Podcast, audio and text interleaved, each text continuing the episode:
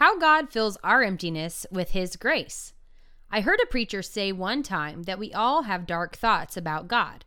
My initial response was skepticism. As someone whose earliest memories are filled with the Bible truths, I didn't want to think that I have anything but esteem and love for God. But I've come to see that preacher was right. We don't instinctually expect the best of God. We're a bit suspicious of Him.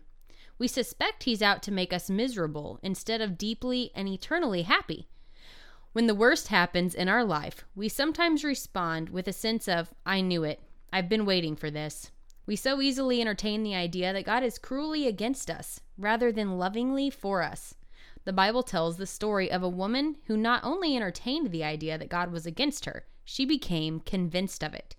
It's surprising that the little book that contains her story isn't named after her because it begins with her crisis and ends with the resolution of her crisis. The book of Ruth begins not with Ruth, but with Naomi, telling us about the time and place in which she lived. The first line of the book explains that she was living in the town of Bethlehem in the days when the judges ruled. During this era, there was a repeated cycle of God's people doing despicable things, followed by God sending famine or an invader to discipline them, followed by the people crying out to God for relief and salvation. And when the book of Ruth opens, they were in the midst of a famine. I have never experienced anything close to a famine.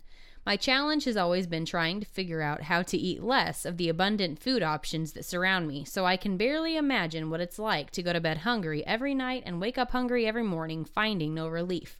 It was this kind of hunger and desperate need that drove one family living in Bethlehem to make a choice that may not immediately seem shocking. Actually, it seems very reasonable to us they moved. They left the land of famine and moved to a place where they thought they would be able to find something to eat. Moving is no big deal in our day, but this was a unique time and place and people.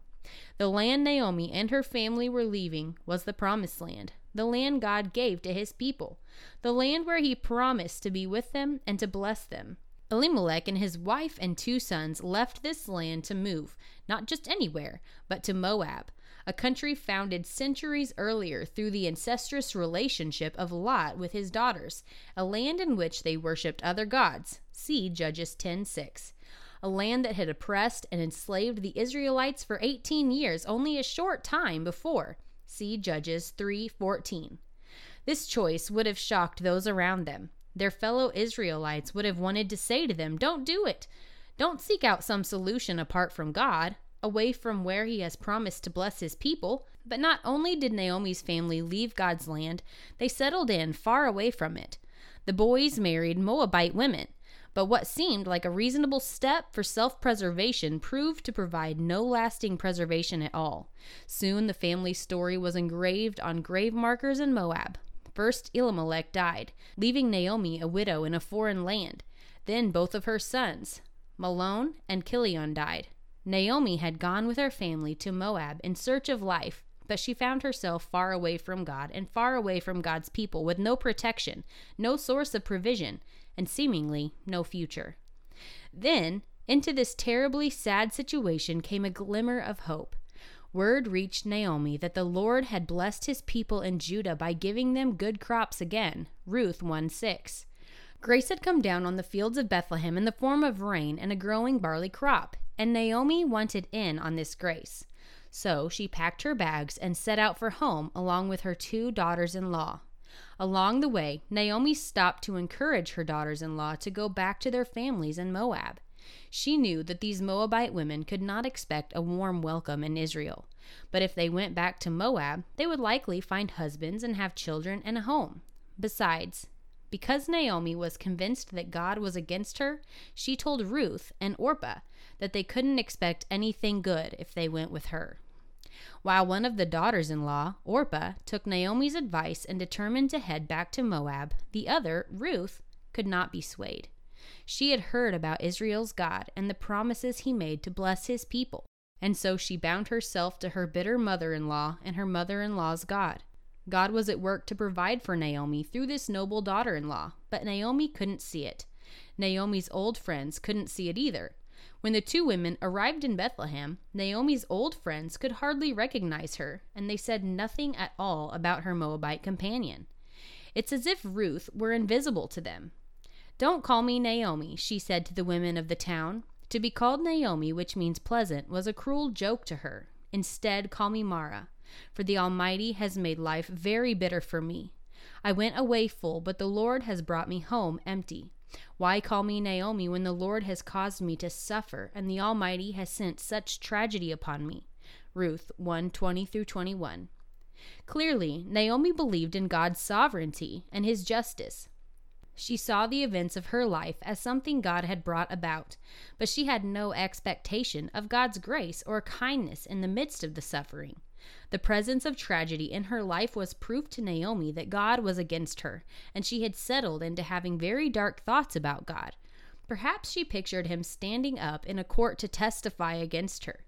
She could practically hear him saying, This woman left my land. She turned her back on my promises, and she doesn't deserve anything good. What she deserves is to suffer. Naomi's understanding of the world, her grasp of God's ways with his people, was that God gives us what we deserve, what we've earned through our good or bad behavior. It was the same understanding Job's friends seemed to have that in Job's suffering he was getting what he deserved. Naomi and the friends of Job seemed to have based their understanding and expectations of God on the laws of Moses, which promised blessings for obedience and curses for disobedience. But actually, what we see again and again from the beginning to the end of the Bible is that God repeatedly gives his people what they don't deserve. It's called grace. We think we want this life to be fair, but that's not really what we want. In a perfectly fair world, there's no room for grace, for getting what we don't deserve. And it is this undeserved favor, that grace of God, that proves to be the defining element in our lives. Taken from God Does His Best Work with Empty by Nancy Guthrie. Copyright 2020. Used by permission of Tyndale House Publishers, a division of Tyndale House Ministries. All rights reserved. About the author Nancy Guthrie teaches the Bible at her church, Cornerstone Presbyterian Church in Franklin, Tennessee, at conferences worldwide and through numerous books and video series. She and her husband David are the co host of the GriefShare video series used in more than 12,000 churches nationwide and host respite retreats for couples who have experienced the death of a child. Guthrie is also the host of Help Me Teach the Bible, a podcast of the Gospel Coalition. Nancy's upcoming book, God Does His Best Work with Empty, releases from Tyndale House Publishers in September 2020.